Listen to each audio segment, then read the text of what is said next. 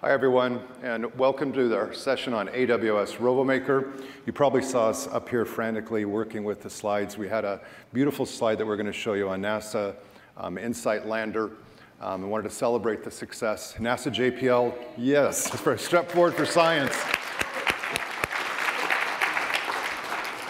It's actually mind-numbing to realize that it hit the atmosphere 12,000 miles per hour. It had to hit at exactly a 12-degree angle or bounce off into the atmosphere, go crashing, and they did it. And so it's humbling. That's real rocket science. It makes what we do look easy. But we've enjoyed a long partnership with between AWS and NASA JPL on a number. We've started a number of services together, including this one that you're going to hear about today, and you'll hear more about that later in the presentation. So with that, I'm Roger Barge. I'm the general manager. I'm here with my colleague, Ray Zhu. We have customers from Stanley Black & Decker and NASA JPL up here with us today. And so we're going to just dive in. So robots are being used for some incredibly useful tasks. Things that humans couldn't do, wouldn't want to do, delivering packages through the air, lifting up racks that contain thousands of pounds of merchandise so that we can get your package to you within hours. And roboticists are actually solving some incredibly challenging problems.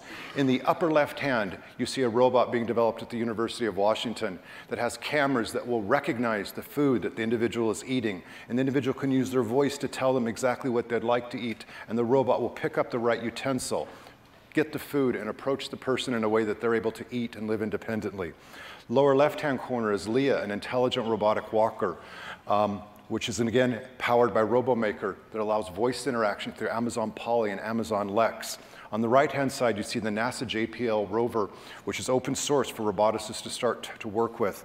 So these individuals have incredibly hard problems to solve, but there's another class of problem they have to solve, which we think is frankly unnecessary. Just to get the team up and running, you have to have a consistent robotics environment with the right DLLs, all the same tools. It can take hours or days for an individual to get it done, let alone setting it up for the entire team and ensuring consistency. And as you heard earlier in our talk at Midnight Madness, robots are things that sense, compute, and then take action.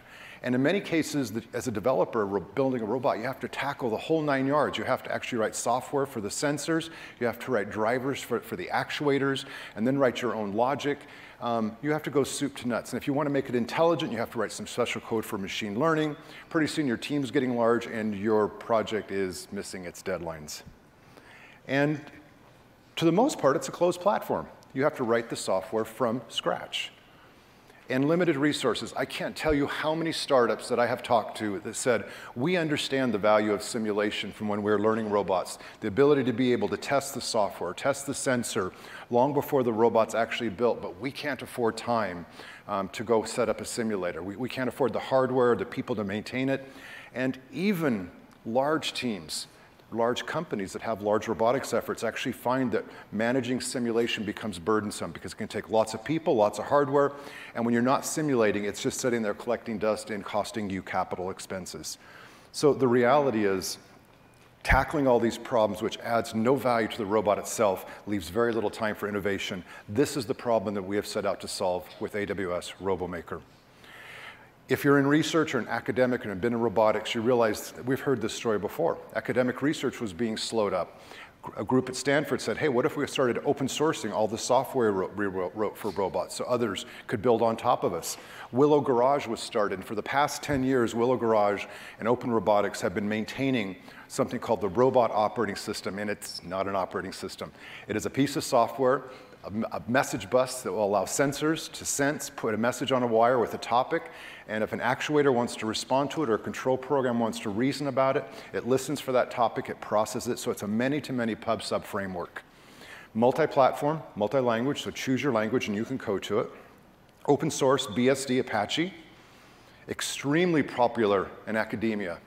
And when you talk to commercial robotics, you actually find it's widely used in commercial robotics. Again, a platform made for research has been widely adopted for use in research. And you might ask, well, what would you get with it? Well, because it has been used in so many places, sensors such as LiDAR, FLIR, depth camera, even the Kinect sensor works correctly on ROS. algorithms. There's a nav package, there's SLAM packages. There's a whole ecosystem of reasoning software out there for navigating or moving a robot. In addition, simulation, both 2D and 3D simulation. That lower left-hand image right there I thought was beautiful. It was presented at ROSConf earlier this year, where NASA was simulating the moon and the light they have because of the atmosphere. And so they're tuning Gazebo Simulator to actually do realistic simulations of the moon. There's another presentation there this year about using ROS for actually building a robot that's going to fly on the International Space Station, and it's going up in a few months. Debugging. You can turn debugging on your robot. You can see the ROS messages, make sure a message is not being lost. You can do tracing. It's very rich. Those are actually screenshots from our service. You have logging and testing as well. You can see the ROS log messages. So again, this is an incredibly rich ecosystem to tap into for software that you can reuse. It's open source. And where's it being used? You see it being used in drones in the air for ROS. You see it being used underwater. Self-driving vehicles, industrial arms. In fact, industrial ROS conference is happening in a couple of weeks where industries are going to be talking about how they're using ROS in industrial settings. For home robots, for education, the TurtleBot is running ROS. And again, on the International Space Station, there already is a robot in the International Space Station right now running on ROS. So the bottom line is, anywhere you want to go into robotics, you're going to find associated ROS software on which you can build. So is it perfect? No. It was built for research. And we talked to companies and said, what did you have to do to actually use it for industrial robotics? Well, they said it has no security. The performance needs to be tuned up. It has to be more performant, more secure, hardened in various ways.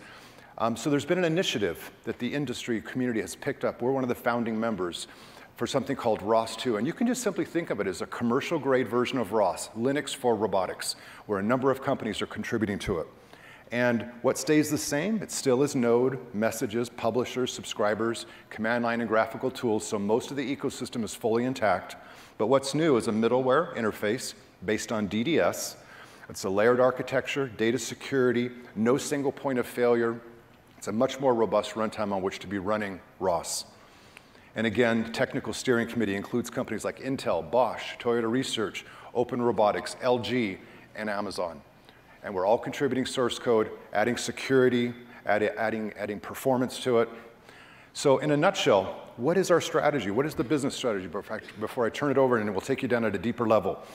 We're building on ROS that's out there today, and ROS2 as a substrate.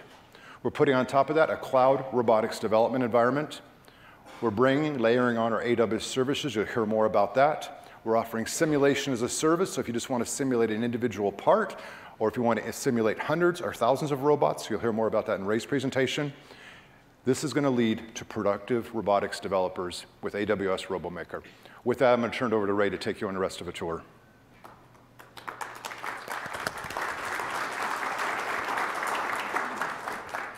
Well, thank you, Roger, and good afternoon, everyone. Super excited to be here today to tell you a bit more about AWS RoboMaker. AWS RoboMaker provides 4 independent yet integrated capabilities. A development environment in the cloud for you to start writing your robotics applications without any setup or configuration effort. Cloud extensions for ROS to bring the power and intelligence of the cloud into your robots. A simulation as a service to let you run large-scale and parallel simulations with zero infrastructure provisioning or management. And a fleet management service for you to do over-the-air application deployments and updates while the robots are in use. Now let's dive into these 4 capabilities one by one. First, a dev environment in the cloud. If you are a developer or a robotics developer, oftentimes you will find that before you can start writing a single line of your application code, you need to spend hours and sometimes even days to do these tedious setup of installation of operating system, installation of the robotic software framework, make configurations on them, and make sure they work together. And for a company with dozens of employees, hundreds of developers, or even thousands of developers, these wasted time and effort, they add up really quickly. And as a result, what you lose is time for innovation. RoboMaker's dev environment has all these work done for you. You just go to the RoboMaker console, pick the right EC2 instance size for your environment, mount the right amount of storage, EBS storage volume to the environment, click a button, and minutes later, it's up and running. You can start writing your application code. Operating system is there, ROS is there, build tool is there, the integration with other RoboMaker capabilities are already there, so that you don't waste any time, and you can start writing your application code right away. So this is how the dev environment in RoboMaker looks like. It's built on top of the AWS Cloud9 service, a fully featured IDE in the cloud. So you get all the functionalities you get from AWS Cloud9 by using RoboMaker's dev environment. Once you're done with your application development, you can use a compile and bundling tool, come with that environment, and then upload your application to an S3 bucket to run simulations in RoboMaker, which we will get into a bit more details later on. Cloud extensions for ROS. Now, for almost every single robotics developer or companies we've spoken to, all of them wants to add more interesting and powerful functionalities into their robots, but they couldn't quite do so previously for two main reasons. Number one, they were constrained by the local compute and storage resources on the robots. You kind of have to do that, keep limited compute and storage resource on the robot itself to have a reasonable cost structure. Number two is because of expertise. As Roger said, robotics is an extremely hard problem to solve. And if you want to add intelligent functions on top, you got to have to know robotic systems, mechanical engineering, data streaming, video streaming, different areas of machine learning like speech recognition, voice generation, facial recognition. It's incredibly hard to do that. And it's almost impossible for a single developer or a single company to possess all of these skill sets and expertise. That's why we made cloud extensions for ROS. We've, using multiple AWS services, and written ROS packages or ROS node for these different service integrations so that any developers who is familiar with ROS can easily integrate the power and intelligence of AWS services into your robots. Today, we provide 5 extensions.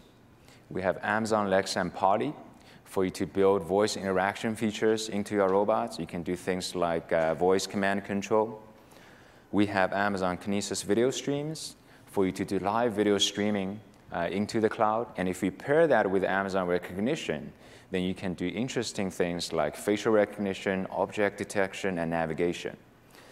We also have logging and monitoring capability through Amazon CloudWatch so that you can get telemetry data and log data off the robot fleet and get insights into your robot fleet. This is how it looks like. A top half of the diagram is what's on the robot. The bottom half is what's in the cloud. This is an example for the CloudWatch extension. As a ROS developer, you can just grab the CloudWatch extension node we provide, integrate that into a robotics application, subscribe that node into a topic with all the telemetry data or login data you want to stream to the cloud. That node will automatically pick up data off that message bus or the topic, and then build secure connection to Amazon CloudWatch and continuously stream the data into CloudWatch. It'll handle failure scenario and spotty connections. What's really cool is to illustrate the power of these cloud extensions. We built 4. Actually, we just added 2 this morning. Now you can have 6 sample robotics applications in RoboMaker for you to start experimenting with the service. For example, the navigation and person recognition application is really fun to play with. It's an application that can autonomously navigate around a room. It'll do live video streaming using Kinesis Video Stream.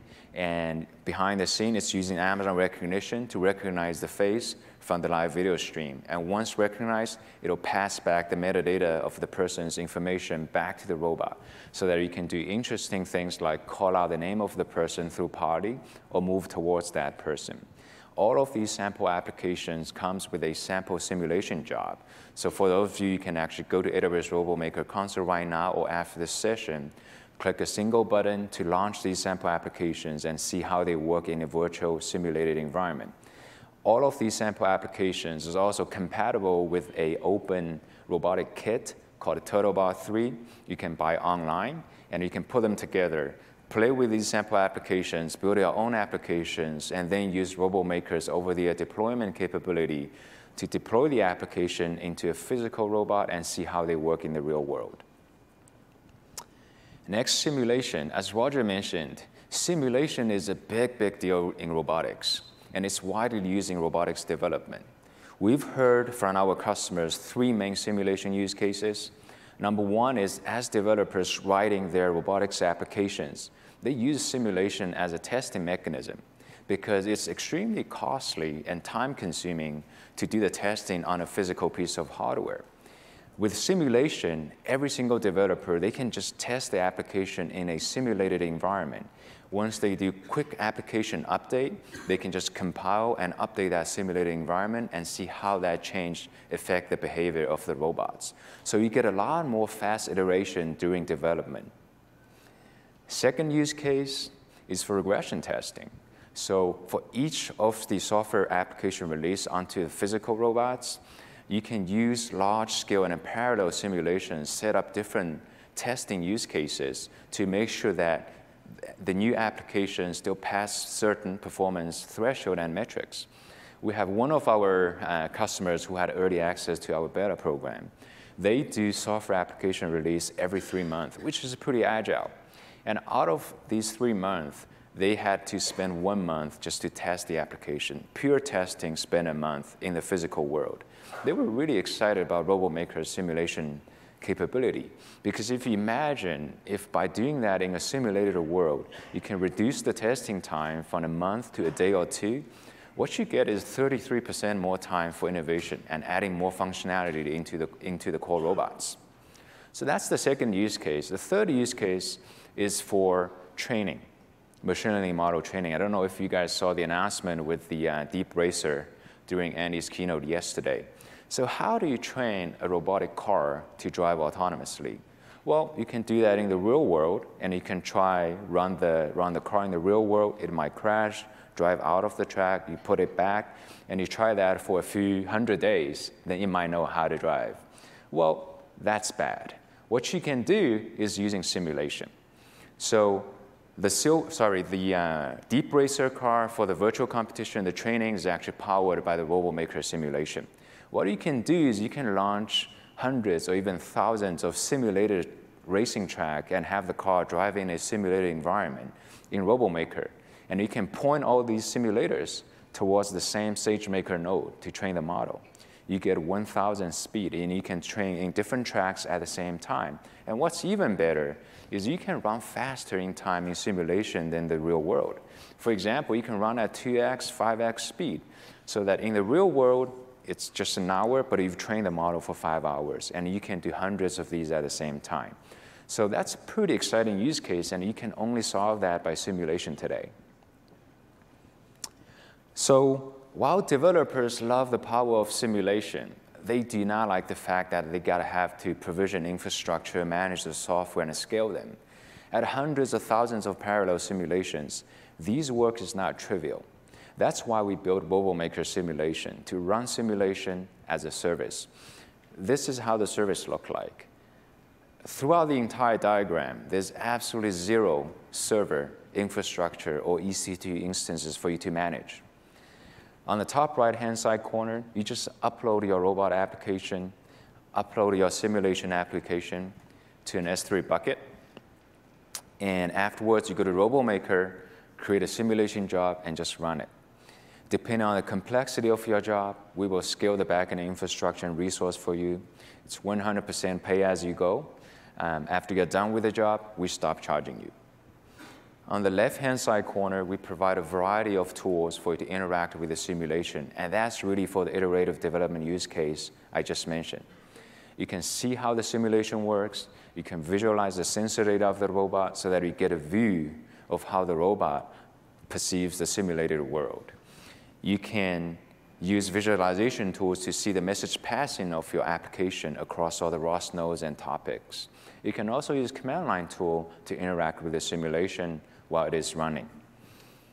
On the right bottom side of the diagram, we also provide monitoring and logging capability. And these are really for the regression testing and training use cases. Because when you have thousands or hundreds of simulation jobs up and running, for hours or tens of hours, you probably do not want to stare at them while they're running. So you can actually configure metric and logging functionalities so that you can just say, run 500 of these training workloads for 20 hours. 20 hours later, you come back, look at the metrics, see if everything worked as intended.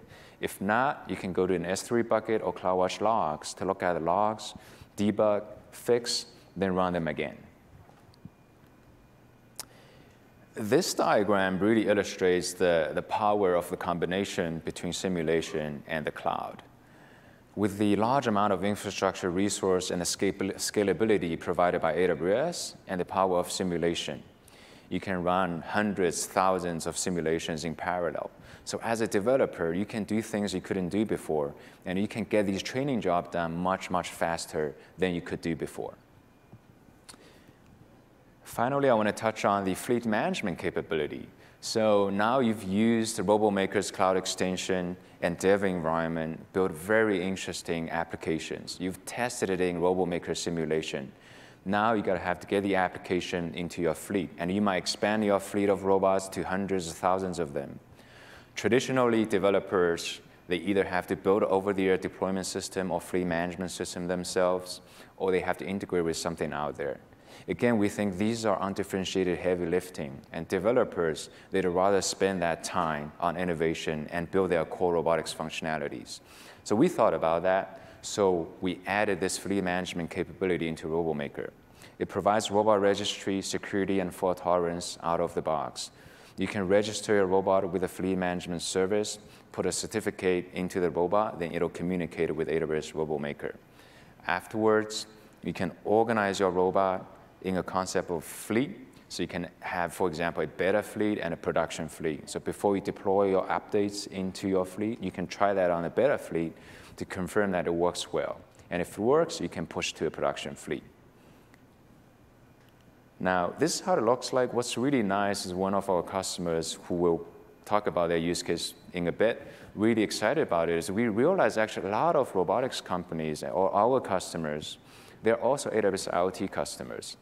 So we actually built RoboMaker's fleet management capability on top of AWS IoT and AWS Greengrass functionalities.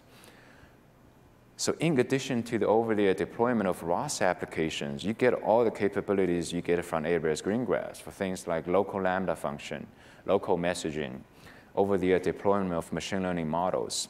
So you get a combination of both. You can do very interesting things with the over-the-air deployment capability. Given that, next I would like to welcome to the stage Hamid Montazeri, VP of Software Engineering and Robotics from Stanley & Black & Decker, to tell you about their story. Thank you. Hamid. Thank you, Ray. Hello, everyone. I hope you've had a great conference so far. It's been a fantastic one, and thank you, AWS, for setting it up. I always find it interesting to give a talk before or after JPL gives a presentation. And as a graduate of Caltech, I've had that opportunity several times. But today, I wanted to congratulate JPL and their representatives for the spectacular landing of the InSight probe. And I can't wait until the day they update the Opportunity website and indicate that this contact is reestablished with Opportunity after several months of the nasty dust storm that Mars went through. Back on Earth, however, my name is Hamid Montazeri, and I'm responsible for the robotics and software engineering teams within the digital accelerator part of Stanley Black & Decker.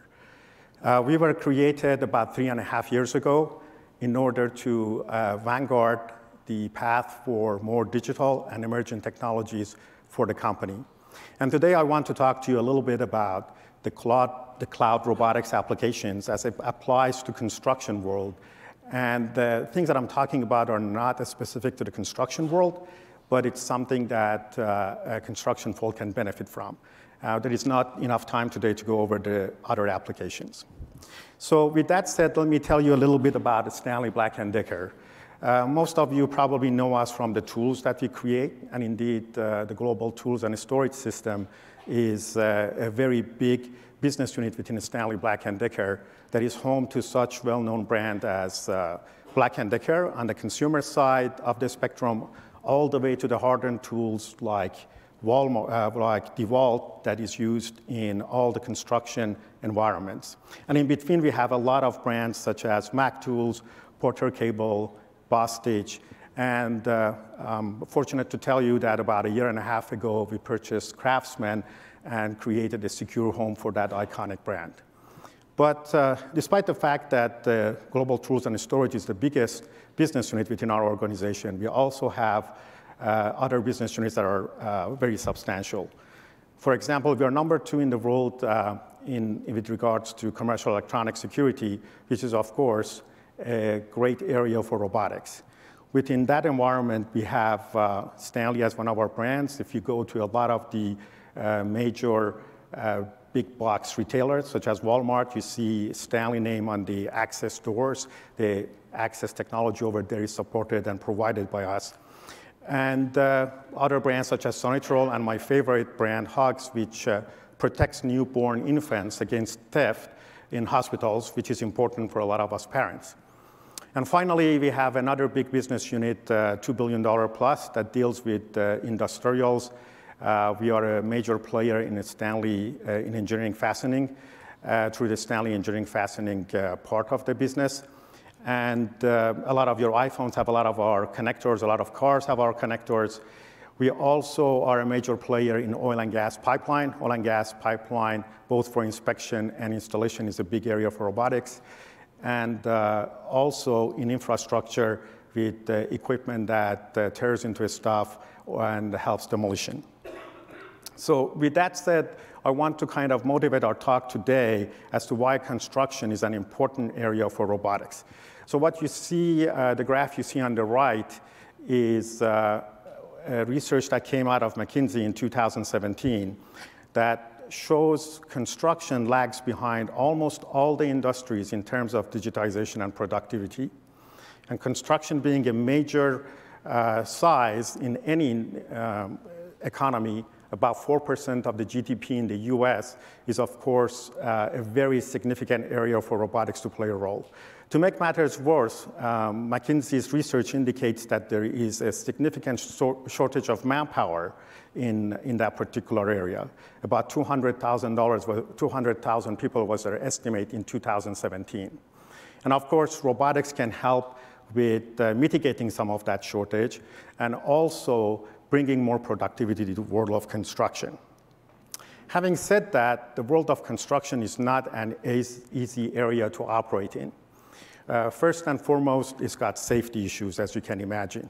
It also has a variable topology and configuration.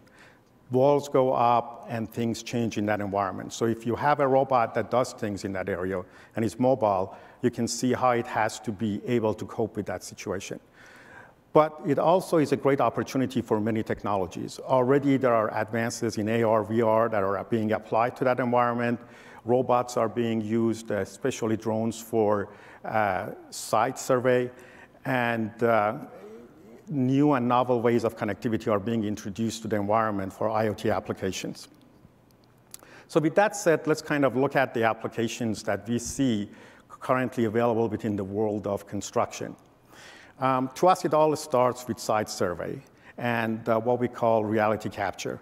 And reality capture is about creating a 3D digital representation of an environment or an object using scanning methodologies and applying those sensors.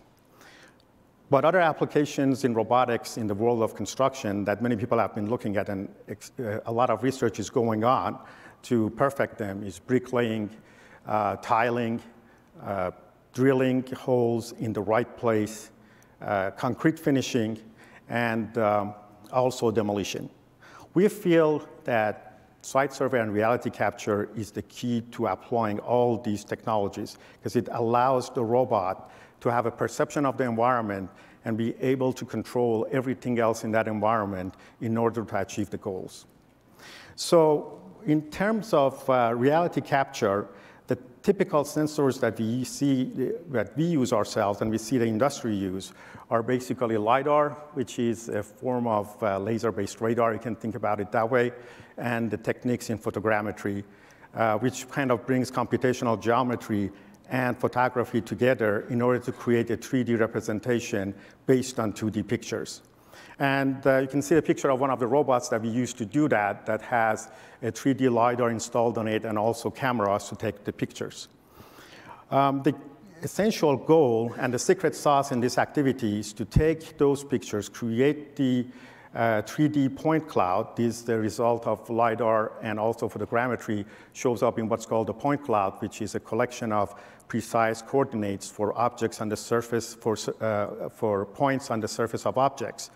And then be able to compare that to the 3D model of a building that usually is called the Building Information Model, or BIM. You can think of it as the CAD model for a building. That action is an area where a lot of AI research and machine learning is being applied to, but it's something that helps the construction industry a lot, because what we have in the construction industry is about a 12 to 15% cost for rework of the mistakes. And in fact, some of the general contractors privately tell us that it can go up to about 30%. And if you look at a $2 trillion business, you can see that that would be a very large number, of the order of several $100 billion. So to look at an example of what typically could be done, I wanted to show you some of the work that my team has done. In this particular video, what you can see is a structure that a robot can go around. In this case, we actually did take the pictures manually and take a number of pictures. And these pictures, using a photogrammetry pipeline that we have set up within the AWS environment, can look at the features between the pictures and correlate them, and then create what we call the camera pose for the places where the pictures were taken. So this is the first part of typically a photogrammetry pipeline. Once that's complete, what happens is that a 3D, after much computation, and again, cloud is a great environment for that, you can create a 3D representation of the structure. This 3D representation of a structure is actually got multiple uses. First of all, it could be an entry point for content into a lot of AR, VR applications. A lot of owners of buildings are now interested in, especially for expensive buildings, to kind of go in and see what sort of changes they might want to make. The other aspect of it is, of course, comparison of this building with the BIM model. And then through applications that we have put together in the AWS cloud, we have the ability to, for example, create the photogrammetry. This is the photogrammetry of an area that was being remodeled in our building, and compare that to a BIM model. And in this particular exercise, based on some specific anchor points, figure out, first of all, match those models together, figure out the exact location of cameras where the pictures were taken, and then based on that, look at how the real picture would compare to a synthetic image that you can generate out of a BIM model that you can see on the left corner of the image. And then you can actually put them on top of each other and see if you can detect any variations, and then you can create a report and send it to the superintendent to find out what they can do about it. So what that activity is very expensive, and access to a lot of construction sites requires a lot of permissions, a lot of safety regulations, and a lot of other concerns. Very time-consuming, very expensive to go and do those things as part of testing your robots. So here is where Amazon RoboMaker comes to our help. We will have the opportunity now, and we have done it within, using Gazebo, to bring a 3D model of a building into the environment, and then define a synthetic sensor, in this case, in this particular video, a 400 by 600 camera, and then actually go around that particular model and create synthetic images, capture synthetic images, and push it through the pipeline, and then generate a 3D representation of the environment. This kind of helps us, first of all, simulate how the robot would operate. Maybe the robot is top-heavy and in that environment would topple. It also helps us figure out the best places to take pictures in order to have a great photogrammetry environment. So all these things that used to be done on expensive hardware or individual hardware later on, we could do now in the cloud, and actually provide an environment where these could be shared and built upon. So with that, I'll bring my presentation to an end, and thank you for your attention.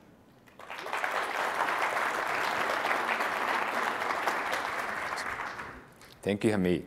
It's great to see that not only robotics companies, but also companies across different industry segments can use robotics and AWS RoboMaker to improve their customer experience and business. Super exciting. Next, I would like to welcome to the stage Tom Sostrom, Chief Technology and Innovation Officer, and Mick Cox, Lead for Internet of Things, and Eric Junkins, Lead Developer Open Source Rover, to the stage to share with you guys what they've used AWS RoboMaker to innovate their Rover robot. Thanks, Ray. Thank you, my friends. So this always gives me the willies. We're going to do a live demo, and you know what happens to live demos. Not only that, it's never been done before. Not only that, it was done with open source, with a huge team of two. And, but as you'll see, you know, this is minor compared to InSight Landing on Monday. We were so happy. And all the JPLers, so hopefully there's some JPLers in the room, if you could stand up, and NASA folks also, stand up and proudly, and then take a bow.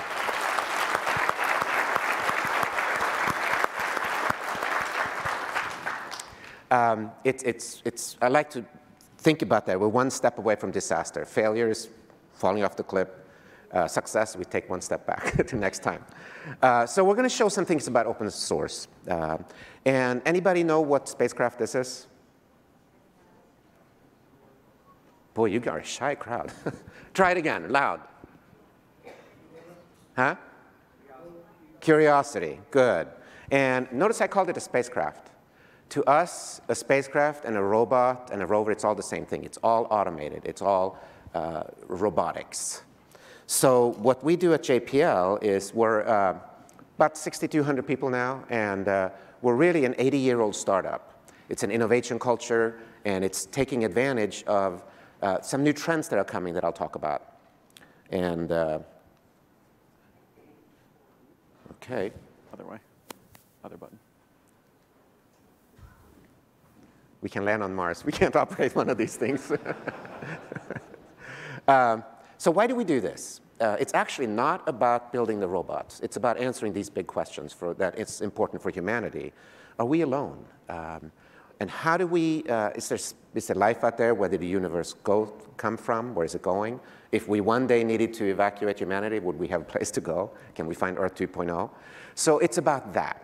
But it's about involving everybody to do that. So we have roughly 30 spacecraft and instruments across the solar system and beyond, actually outside the solar system. Voyager is now 15 billion miles away. So those are complicated spacecraft. They're very difficult robots, but we have to learn how we get there. The problem so far has been a very specialized field of scientists and engineers and roboticists and programmers. So can we create a platform where we can take advantage of the innovation that all of you have? Keep doing this. So if you look at this, we've created an interstellar network, an IoT, essentially, of space. We've even extended internet into space. So there's a lot of things that we can do going forward. And we're going to, if you look at the ones on the top right, it's InSight that just landed. It was also two CubeSats. A CubeSat is about a satellite that's about this big, and they flew all the way to Mars, and they recorded and transmitted the pictures. That was unthinkable 2 years ago. It was just a toy. That would never work. It couldn't possibly go 300 million miles, but it worked. So when you see this next demo, think about the toy, but think about the toy that is moving forward. We're catching the next technology waves. And the technology waves are the waves of huge interest in space, very big interest in robotics, open source, and the innovation from all of you. And the big enabler of all of it is cloud computing. So we were involved in RoboMaker pretty early on, and it's very interesting and exciting for us that AWS is moving into robotics, because that can help us answer those big questions. So did I do it again? No? So how can we use this? So today's toy that you'll see is tomorrow's tool, and you're going to be the tool makers. So as you see this one, One of them is going to be a robot. The other one is going to be a human. You have to figure out which one is which. But also imagine that the robot is not here, but it's actually on the moon. So we use robotics to explore dangerous places, to prepare for humans. And this robot could be on the moon. And as Mick shows the demo, just imagine that it's you showing the demo next time. And it's the robot that you built or that you added features to. So that's the whole key to the open source robotics. So we built it open source. It was released at the end of July. It's been very popular. And this is really for high school and up. It's about learning, programming, robotics, engineering, and science, and working together hands-on. So now let's see if this, to me, very scary demo will work. So Mick and Eric, take it away. And also, Open Source Rover, take it away. All right. We'll see if I get lucky with the slides here. So what you're seeing on stage and what you're seeing on the screen is now our open source rover. So JPL's built a lot of cool stuff and sent a lot of cool stuff to Mars and elsewhere in our solar system. Every time we take a model or a demo or something to a school, a museum, somebody asks us, do you have plans so that I can build one of these things? So what Eric Junkins here sitting in the front and Liv LaFaro did for us over the summer is basically design exactly that. We went to online retailers, Amazon, DigiKey, McMasterCar, other places like that. And we built a small scaled-down version of the rover that does much of the similar stuff that the rovers all do on Mars. This is our website that you're looking at. It has a lot of information about this rover. So if you have a high school, if you feel really inspired yourself to try and build a rover, you can get on that website, see whether or not this is the project for you. From there, we also link to our GitHub, where we have all of the plans, all of the parts list, all the instructions for putting this together. So you can get that, contribute that back if you want, improve it, move the whole project forwards. And then we also have a forum where you can chat with other people that are building this rover at home as well. So with that, I'll show you just a quick on the left there is our GitHub. GitHub repository on the right is that forum. So now we'll get into the really fun stuff. And by fun, I mean terrifying. So the very first thing that we wanted to do with this robot when we heard about RoboMaker was, can we simulate this thing in RoboMaker, right? It's a simple enough question. We already had the CAD. We had the 3D models generated already. With a little bit of effort, we wound up putting them in a simulated environment. So physics are real. Everything is happening in the simulation. Visualization of your robots is extremely important.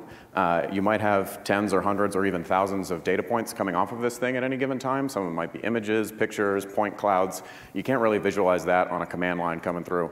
So what we wanted to do is build a 3D environment where you can actually visualize this rover. Now, in addition to the simulation where this thing is sitting, we've installed some sensors on the rover. So the things that we've installed are accelerometers on all of the legs, so we know where the legs are.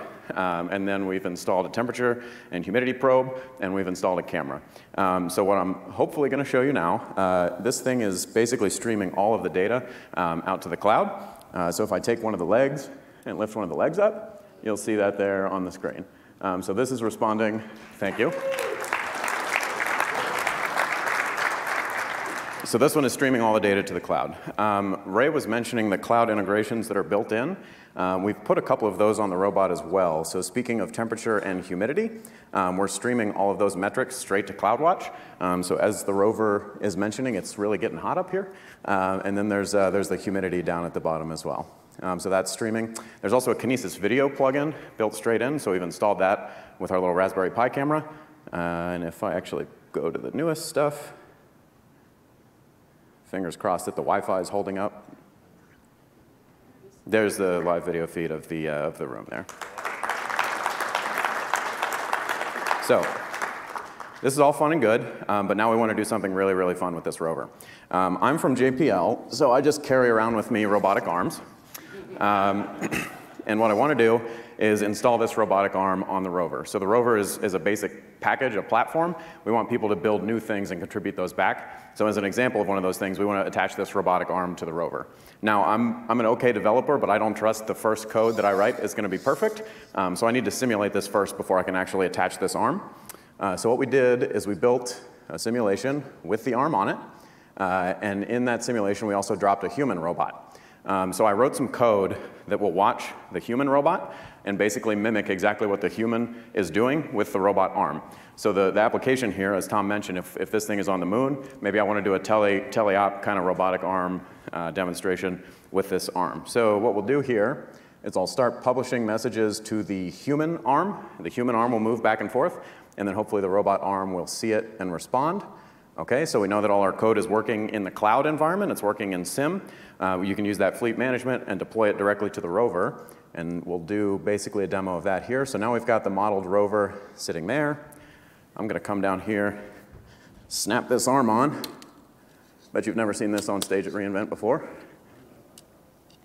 And plug this in. All right, so now our robot arm is there. This laptop is basically a computer. That's the dumbest thing I've said all day. It's basically a camera. Thank you. It's a camera that's running, and I've got a small depth camera up here that's going to watch my movements and try and figure out where my skeleton is. And we're going to send that to the robot. It's booting. It's booting. Still firing up. OK. Here we go. Look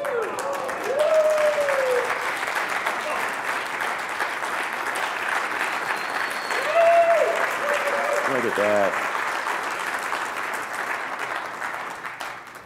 So you can imagine, this would have been a much longer, slower process if we didn't have a simulation environment to run all of this stuff first. So I'll walk out of here, and hopefully it's going to be calm. Put that down just in case.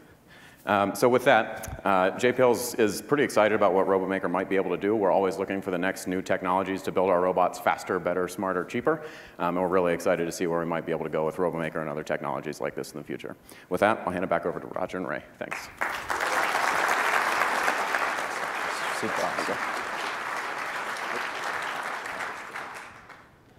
Well, thank you, Tom, Eric, and Mick. What an awesome demonstration of the capability of the Mars rover and how RoboMaker can help robotics developers innovate faster.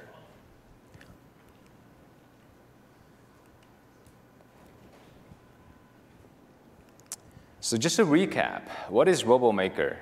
RoboMaker is a new AWS service that helps developers to develop, test, simulate, deploy and manage intelligent robotics applications. We have cloud extensions for ROS, provide you with ROS packages that make it easy for you to integrate AWS service capabilities into your robots.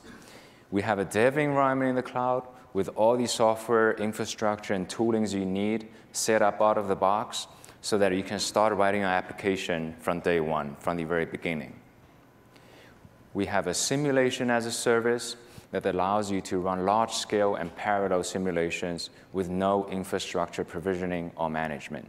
And we also have fleet management capability for you to do over-the-air application updates and deployments while the robot fleet is in use. Now, given that, I want to thank you all for coming to this session today, and I hope you enjoy the rest of the conference. Thank you for coming, guys. Education, OK? Thank you. Just one last closing comment. As part of Amazon's support for robotics and support for open source, all of the cloud extensions that you've seen in action here are being released out to the open source. We're also working with the Open Robotics Foundation to extend ROS2 and donating open source software to that as well. Also pleased to announce that we have a partnership with FIRST Robotics. FIRST Robotics is not just about youth making robots, but robots making the next generation of science and technology leaders. And we're going to have some very fun contests coming out with FIRST Robotics and RoboMaker next year. And I'm also pleased, we have partners, Advanced Robot Solutions, Persistent Systems. And I'm also pleased to announce that we have a very strong education and research engagement program with leading universities around the country, around the world, actually. In fact, we just added MIT and USC today, where they'll be provided with RoboMaker for teaching and also using it for research as well in robotics. So a very exciting space. Again, I'd like to thank our customers and partners for coming with us today, and thank all of you for joining us here this afternoon. Have a great day.